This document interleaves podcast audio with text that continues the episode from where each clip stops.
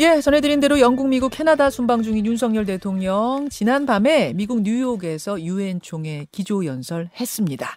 11분간의 연설에서 강조한 건 자유와 연대. 뭐 여기까지는 예상 가능한 내용들이었습니다만 좀 예상 바뀐 것은 북한에 대한 언급이 한마디도 없었어요. 북한의 비읍자도 나오지 않았어요.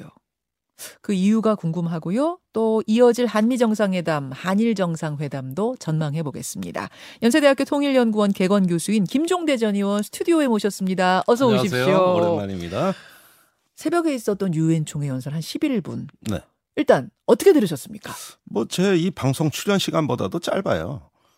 어, 왜, 왜 저렇게 짧은지 모르겠어요. 원래 짧은 연설 좋아하시는 건 알고 있어요, 제가. 그런데 너무 짧고 그러다 보니까 연설이라기보단 축사에 가까웠다. 그러니까 어. 유엔 총회 축하하러 온 축사 같게 느껴지시는 거지. 아. 이 현안에 참여하고 예. 세계적 현안 속에서 본인 말씀하신 대로 글로벌 중추국가로서 책임과 역할을 다하는 음. 뭔가 이런 그 진정성 있는 모습 이렇게 좀 보기에는 너무 짧고 추상적이에요. 아, 그래서 저는 이거 축사라고 봅니다. 너무 짧고 추상적이었다. 사실 15분 정도까지 쓸 수 있었는데 왜 충분히 다안 예, 않았죠. 썼을까요? 문재인 대통령 22분 했거든요. 그 절반밖에 아, 안 돼요. 15분 넘겨도 돼요? 아이 그럼요. 아, 아, 대- 그거 마이크 끄겠습니까? 그 자리에서 아이고. 네. 15분으로 뭐 대충 얘기는 하지만 보통 넘기곤 하는데 네. 윤 대통령은 좀 더 짧게 썼던 것. 왜 그렇습니다. 그랬을까요? 예, 그러다 보니까 세계 현안이 들어간 게 없어요. 지금 세계적인 금융, 에너지, 음. 식량, 인플레, 어, 그러면서 그 식- 여러 가지 위기가 복합적으로 발생하고 있는 어떤 현실에 대한 묘사가 안 보여요. 아, 즉 현안이 빠져 있고 예. 어 디지털이라든가 어떤 ODA 국제개발 원조라든가 이런 어떤 그 다, 어, 사안들은 어디 유네스코 같은데 음. 또는 보건기구에서 할 수 있는 어떤 그 이상적인 협력에 해당되는 거지 당장 갈등이 넘치는 이 음. 불타고 있는 세계의 이 현안의 문제에 대한 언급이 거의 찾아볼 수가 없거든요. 어. 예, 그런 면에서는 대단히 추상적이라는 것이죠. 아, 추상적이었다. 네. 그리고 조금 더 또 예상 바뀌었던 건 음. 북한의 북자도 안 나왔어요. 북한에 대한 언급이 그러니까 단어조차 없었던 거는 좀 의외예요. 왜냐면 많은 아니. 전문가들이 북한 얘기 이번에 할 거다. 예. 뭐라고 할까요? 막 이런 거 전망했잖아요. 아니 한국 대통령의 유엔 연설에서 북한이 안 나온 거는 제 기억으로는 없거든요. 아, 없었나요? 아니 다 그 얘기하러 갔지. 아, 가- 아무리 생각을 해봐도 제가 과문해서 그런지 모르겠습니다. 이 북한의 북자도 안 나왔다. 그리고 이제 대통령실이 사전 브리핑할 때는 담대한 구상 얘기가 있을 거라 그랬는데 예. 에, 저는 그때도 담대한 구상 얘기는 절대 유엔에 가서 하면 안 된다고 이야기를 했었어요. 아, 북한 얘기는 하되 담대한 구상 얘기는 하지 말란 말씀이에요? 네. 어. 어, 왜 그러냐 하면은 그 담대한 구상에서 담대해 보이는 대목이 뭐냐 하면은 어, 비핵화 대화 초기 단계부터 북한에 대한 경제 제재를 완화하겠다고 한 대목입니다. 예, 예. 근데 경제 제재 완화하는 주체가 유엔 아닙니까? 그러네요. 그러면 유엔 가서 이 얘기를 할 수 있냐는 거예요. 과거에 문재인 대통령이 유럽 정상 만날 때 예. 제재 완화 얘기했다가 굉장히 그 역풍이 심했습니다. 아, 그러, 그렇게 해주면 안 된다 이러면서. 예, 음. 그렇죠. 그러면서 이 국제사회가 단결해서 북한을 압박하고 제재하는 이것이 어떤 국제적인 공동의 음. 그 행동의 규범으로 돼 있는데 네. 이 담대한 구상을 거기다 들이댈 수 있느냐는 거예요. 그게 논리적으로 안 맞아요. 아. 그래서 이런 담대한 구상 얘기까지 하는 건 좀 심하고 그러나 한반도의 평화가 예. 이 동아시아 정치의 안보를 좌우하고 더 나아가 세계 평화에 매우 중요하니까 관심을 촉구하는 얘기 정도는 했었어야 되는 거거든요. 음, 핵 무기 사용하지 말자 뭐 이런 이야기에 대해 핵에 대한 언급은 있었잖아요. 핵무기. 아니 그런데 그 핵무기라는 게 지금은 우선 그 러시아가 우크라이나 침공하면서 계속 그 핵무기의 위험이 고조되고 있다. 그렇죠. 그래서 핵전쟁을 시사하는 발언을 수시로 하고 있고, 어, 또 중국이 지금 공세적 핵전략으로 선회했고, 그 흐름에 편승해서 북한이 핵무력 정책법이라는 걸 내놓은 겁니다. 음. 그러니까 그냥 핵무기의 문제 이렇게 되면은 이것이 북한을 이야기한다고 바로 들리지도 않아요. 어. 당연히 북한은 포함되겠지만 어허. 이것도 너무 일반적인 이야기가 되고 또 심지어 미국도 그 어, 확장 억제력을 통해 가지고 한국에 핵 억제력을 제공하겠다고 하는 거고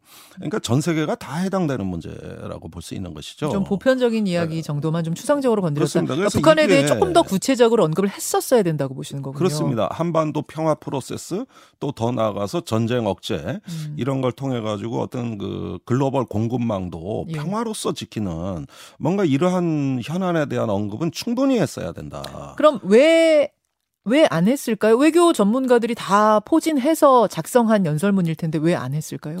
글쎄요, 아무래도 그 담대한 구상 자체가 아직까지 전 세계 어디로부터 환영을 받지 못하고 있고 우선은 경제 제재 완화를 얘기하니까 서구 사회가 의심하고 음. 북한은 이미 거부했고 아, 예, 이런 면에서 어떤 북한 문제에 대한 언급이 정치적으로 그다지 실익이 없다. 아. 예, 이런 판단을 하지 않았는가 이렇게 추론은 해봅니다만은 아, 이건 참 기이한 문제입니다, 사실은. 음. 좀 예. 굉장히 이례적이다. 예, 이례적인 좀 일이죠. 놀라셨단 말씀이에요. 예. 오히려 순방 나가기 전에 뉴욕 타임즈하고 윤 대통령이 언- 저 음. 인터뷰한 거 저는 그, 네. 그 부분이 어제 탁 떠오르던데 네. 뭐라고 했냐면은 문재인 정부의 외교는 음. 교실에서 한 친구에게만 집착하는 학생 같아 보였다. 예. 그러니까 즉 북한에게만 너무 외교가 집중돼 있었다, 사로잡혀 있었다 이제 이런 지적이었잖아요. 예. 요 인터뷰 후에 유엔 총회 연설이 이어진 건데 음. 이번에는 이제 그래서 같은 맥락으로 볼 수 있어요. 어떻게 봐야 네. 돼요? 글쎄요, 이 한 친구에게만 집착한다는 영어식 표현은 쉽게 말해서 스토커예요. 아, 그러니까 그거를 이렇게 저 차마 스토커라고 표현을 못하고 아. 아마도 그 번역하는 과정에서 풀어서 쓴 것 같아요. 아하. 그러니까 우리 대통령이 스토커란 표현은 안 썼지만 이 표현 자체가 그런 의미라는 거예요. 그래서 일단은 어 이러면서 전직 대통령을 공격하고 그 과거에 문재인 정부의 평화 프로세스를 일단 부정해 버린 거거든요. 음. 사실 이렇게 해놨으니 유엔 가서 할 말이 있겠습니까?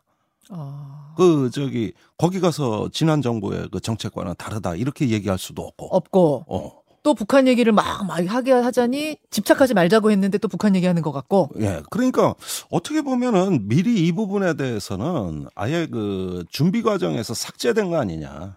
총회 연설에서 북한 부분은 아예 삭제된 것 같고 또 뭐 어떻게 보면 북한으로부터 아주 그 매몰차고 모욕적인 거절을 당했기 때문에 음. 어떻게 보면은 그런 부분을 가지고 언급하는 자체가 부담스러웠을 수 있겠습니다. 아, 담대한 구상을 제안했다가 거절당한 것에 대한 어떤 자존심이 좀 상했을 수도 있다는 건가요, 아, 정부가? 그렇죠. 그거 자기가 아. 뺨 맞은 거나 다름없는데 이런 문제를 자꾸 음. 언급하고 싶겠어요. 그러니까 이런 알겠습니다. 문제들이 너무 좀 자기 중심적이라고 저는 보는 거예요. 그럼에도 불구하고 인내하고 더 넓은 어떤 평화의 비전으로 나갔어야죠. 그런 저런 이유들이 복합돼서 이번에 이례적으로 북한 메시지가 빠진 것 같다라는 분석이세요. 네. 어쨌든 이번 순방의 하이라이트는 뭐니 뭐니 해도 한미 정상회담, 한일 정상회담입니다. 그렇습니다. 한미 정상회담은 뭐 날짜가 발표는 안 됐는데 확정이 된 것 같고, 네. 그렇죠? 한일 정상회담은 아직 아직도. 미정. 예. 아니 하는 거예요, 마는 거예요? 아니 일본에서 그저 기시다 후미오 총리가 유엔 총회가 정상회담 할 나라들이 쭉 발표가 됐어요. 근데 어. 한국은 빠져 있어요. 지금 이 순간에도. 아 그래요? 예, 그렇습니다. 그러니까 뭐 필리핀, 핀란드 다 들어가 있거든요. 아니 예. 일단 참 일본도 저는 잘 이해가 안 가는 게 예. 우리 대통령실이 지난 15일에 흔쾌히 합의했다라고 발표를 할 정도면 네. 얘기가 없었던 건 아닐 거예요. 어느 정도 얘가 됐으니까 흔쾌히 합의했다라고 했을 텐데 예. 이렇게까지 일본이 빈정상해할 정도인가요? 그 표현에 일본이 아주 발끈한 거 아니겠어요? 그러니까요. 그래서 엄중히 항의했다는 거 아닙니까? 한국 정부에. 예. 예, 그러면서 신뢰를 저버리는 행위라 그랬어요. 음. 그래서 이 부분은 그렇습니다. 제가 보기에는 일본도 윤석열 대통령하고 회동에 관심이 있습니다. 음. 그리고 일본 내에서는 뭐 윤석열 대통령에 대해서 엘리트 층 내 인기는 대단합니다. 그래요. 제가 오죽하면 제2의 한류라고 하겠습니까? 아 그래요? 예. 어. 그게 이제 그 일본 말로 오야분 기질과 일본 을 잘 이해해주는 어 이런 어떤 그 저기 모습 아. 김건희 여사 인기도 뭐 엄청 좋다는 거예요. 아 그래요? 예. 어. 그런데 예 그렇게 만나서 뭔가 될 법하고 관심도 있는데 그럼 왜 안 되느냐? 예. 윤석열 대통령 지지율이 너무 낮다는 거예요. 어, 과거에 예. 어, 2015년에 한일 위안부 합의 했는데 예. 후에 한국 국민들이 뒤집어 버렸단 말이에요. 음. 그러니까 이 대통령 지지율이 낮을 때 협력을 했다가 음. 나중에 한국 국민들이 뒤집어 버리면 어떡하냐. 아, 그거예요? 예. 아, 이런 얘기를 털어놓는단 말이에요. 그 외교관들은. 아, 일본의 외교관들이 지금 지금 사석에서 하는 얘기예요. 아니, 그렇죠. 또 일본 갔다 온 사람들은 다 그 얘기예요. 다 그 얘기예요. 예, 다그 얘기 하는데 그런데 제가 참 거기서 좀 불쾌한 게 뭐냐면 예. 그러니까 우리 대통령 지지율이 낮다는 건 인정하는데 네. 그럼 기시다 총리 지지율은 높냐? 어. 그 둘이 합쳐서 지지율 65% 정도. 막상 막하잖아요. 두 대통령. 한 사람의 지금. 지지율이 65%라도 어 그 보통인데 어떻게 된 게 두 지도자 지지율을 합쳐야 어 70%가 안 나옵니까 그래? 우리 입장에서 할 말이 있네요 지금. 그러니까 아, 우리도.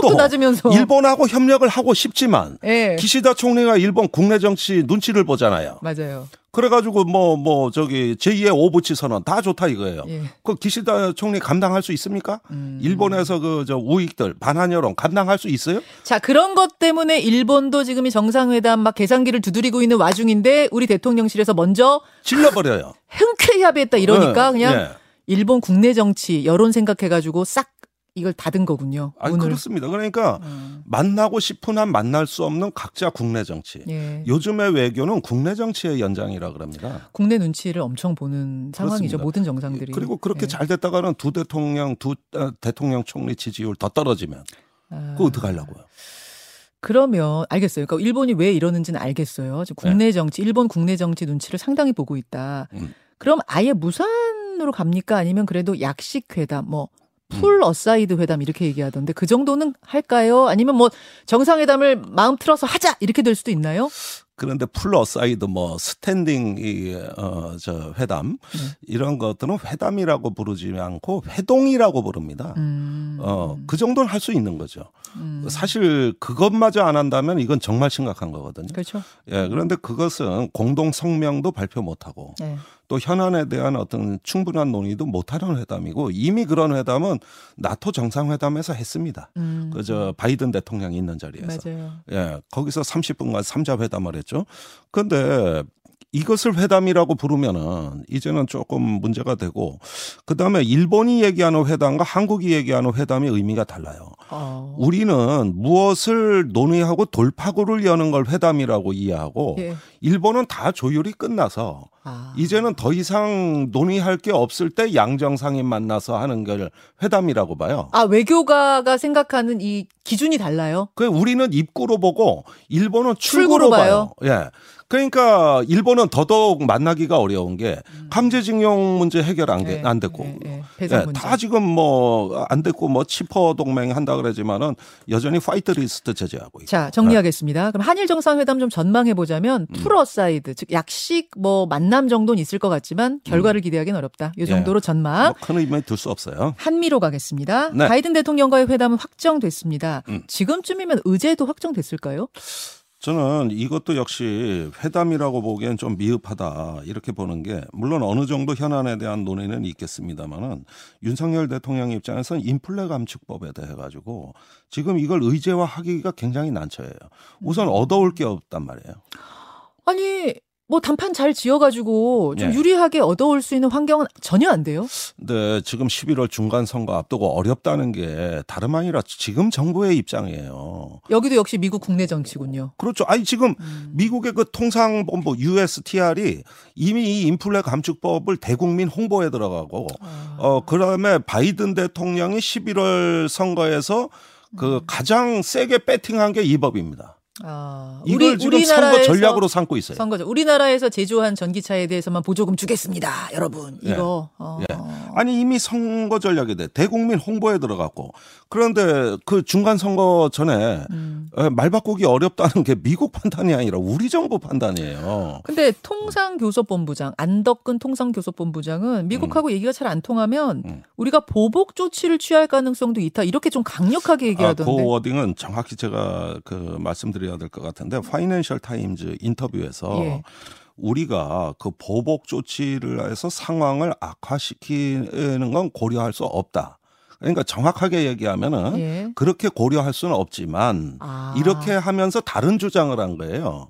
근데 요것이 앞에 예. 부분이 이제 부각되다 보니까 보복 조치를 할 수 있다는 뜻으로 국내 아, 오인이 된 거란 말이죠. 보도되는 과정에서 좀 그러면 약간 왜곡이 있었던 거예요, 이건? 예, 그렇습니다. 그러니까 그 얘기가 아, 아예 그래 저도 읽으면서 어, 이건 굉장히 어. 강력한 발언인데 예, 했어요. 그래서 사태를 악화시키고 싶지 않다 않지만 이렇게 얘기한 거거든요. 음, 어, 내가 너 한 대 줘 패고 싶지만 음. 그렇게 할 수는 없고 그런데 듣는 사람은 저게 진짜 때리겠다는 얘기처럼 들리는 기도 하는 거예요.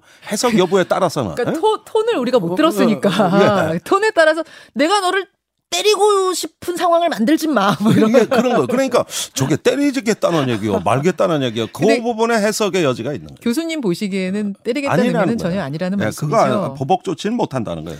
그리하여 그럼 우리의. 입장은 지금 한미 정상회담이 열리지만 예. 그 문제를 올리기는 쉽지 않다. 왜냐하면 일본 미국이 뭐라고 할지 뻔히 하니까. 그래서 대통령실이 궁여지책으로 내놓은 게 그 통화 스와프 뭐 이런 겁니다. 음, 그래가지고 이걸 저기 그 뭐 하도 합의할 게 없으니까 이거라도 뭐 해가지고 지금 환율이 마구 오르고 있잖아요. 네. 그러니까 그 불안 심리를 잠재우자 그러는데 시장에선 다르게 받아들인 거예요. 음, 지금 미국하고 통화 스와프를 얘기할 정도로 우리 외환 시장이 불안한 거야? 예, 예, 그런 얘기 나왔죠. 또 이렇게 되니까 어제 대정부 질문에서 이젠. 또 다른 이야기를 정부가 해야 되는 거예요. 통화 스와프는 그렇게 예. 생각하지 않다. 그렇게 쉽지 않다. 그러니까 이 부분도 제가 보기에는 아직은 실무선에서 네. 마쿠에서 해야 될 얘기지 정상회담 간에 하면은 그럼 시장이 이걸 어떻게 해석하느냐 문제가 있는 거거든요. 잠깐만요. 예. 그러면 어. 교수님 이번에 제일 관심사는 인플레이션 감축법인데 네. 의제에 우리는 올리고자 할 할것 같긴 한데 결국 못 올릴 거라고 보세요. 올리긴 올리는데 결실이 없을 거라고 보세요. 우려를 표명하고 잘 살펴보겠다 정도의 언급이 있을 겁니다. 그러니까 의제로 올라간다는 그 것은 조율. 예, 해법을 모색하기 위한 건데 그런 정도가 아니라 음. 이미 우리 안보실장이나 통상교섭본부장이 듣고 온 얘기 네, 잘 살펴보겠다. 네, 네. 한국의 입장을 잘 경청하고 고려해 보겠다. 이 정도 얘기는 듣겠죠. 그 정도. 예, 그 정도는 있을. 거예요. 알겠습니다. 지금 한 1분 남았는데요. 제가 네. 하나만 더 여쭤보려고 좀 중간에 말을 끊었어요. 어제 대정부 질의에서 헬기 사고 얘기 있었잖아요. 예. 대통령실 용산 대통령실에서 이착륙하는 헬기가 나무에 걸려서 뭐 꼬리가 훼손됐다. 네. 다만 대통령은 타고 있지 않았다. 요거요. 네. 요거 뭐 어떻게 보셨어요? 글쎄, 그 용산 이전하고서 이제 그 여러 가지가 졸속으로 추진되는 어떤 과정에서 일어나는 아, 또 하나의 단면이다. 전에 경호처 101당 경비단이 실탄 여섯 발 잊어버려가지고 음. 난리가 난 적 있잖아요. 네. 그래서 관저 저기 경비를 경찰에서 군으로 바꾼 거 아닙니까? 네. 못 믿겠다고. 근데 이번에 항공 분야 이게 이게 굉장히 중요한 부분인데 음.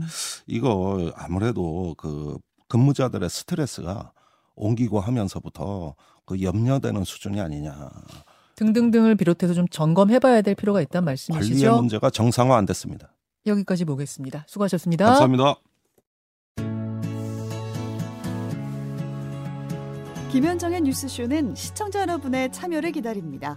구독과 좋아요, 댓글 잊지 않으셨죠? 알림 설정을 해두시면 평일 아침 7시 20분 실시간 라이브도 참여하실 수 있습니다.